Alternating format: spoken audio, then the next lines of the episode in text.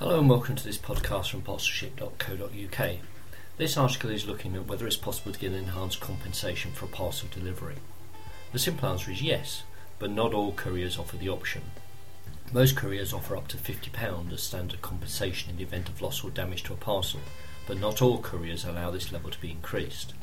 Also, the limit applies to the whole consignment.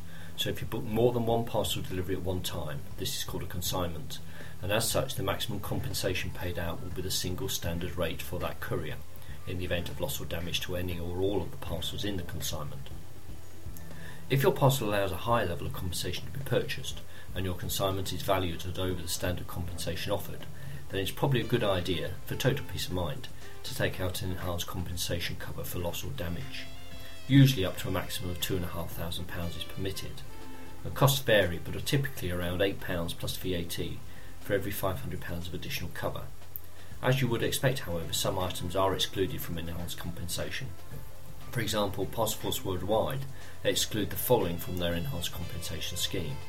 Antiques, which are objects over 100 years old, articles made largely or wholly of gold, silver, or other precious metal, ceramics such as decorative china, resin, and porcelain, diamonds and other precious stones, glass, items partially or wholly made of glass or containing glass, hazardous or dangerous goods, prohibited or restricted items, jewellery, except imitation, real fur, musical instruments, stamps, perishable items, eggs, negotiable documents, money. Now, you might need to take special note of the regu- uh, rules regarding collectibles. Items which have appreciated in value due to their scarcity or due to their being out of production are covered, but any compensation payable for loss or damage to any collectibles is limited to the actual price paid for the collectible, not what you think the item is worth when it was lost or damaged.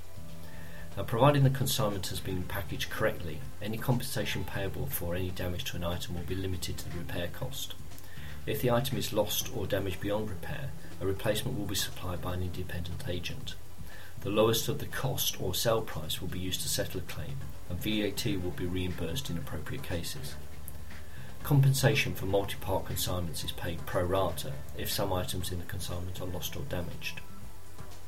At the end of the day, the enhanced compensation is like insurance, and it's up to you to check the individual terms and conditions applied by your courier. In particular, make sure that you submit any claims within the allowed period Otherwise, your claim may be rejected out of hand. Used on this recording is Undercover by Citizen Nix, featuring Stefax, TFS, and Sleepless.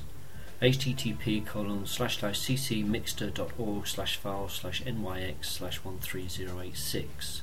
The audio is licensed under Creative Commons license http colon slash slash creativecommons.org slash licenses slash by slash 3.0.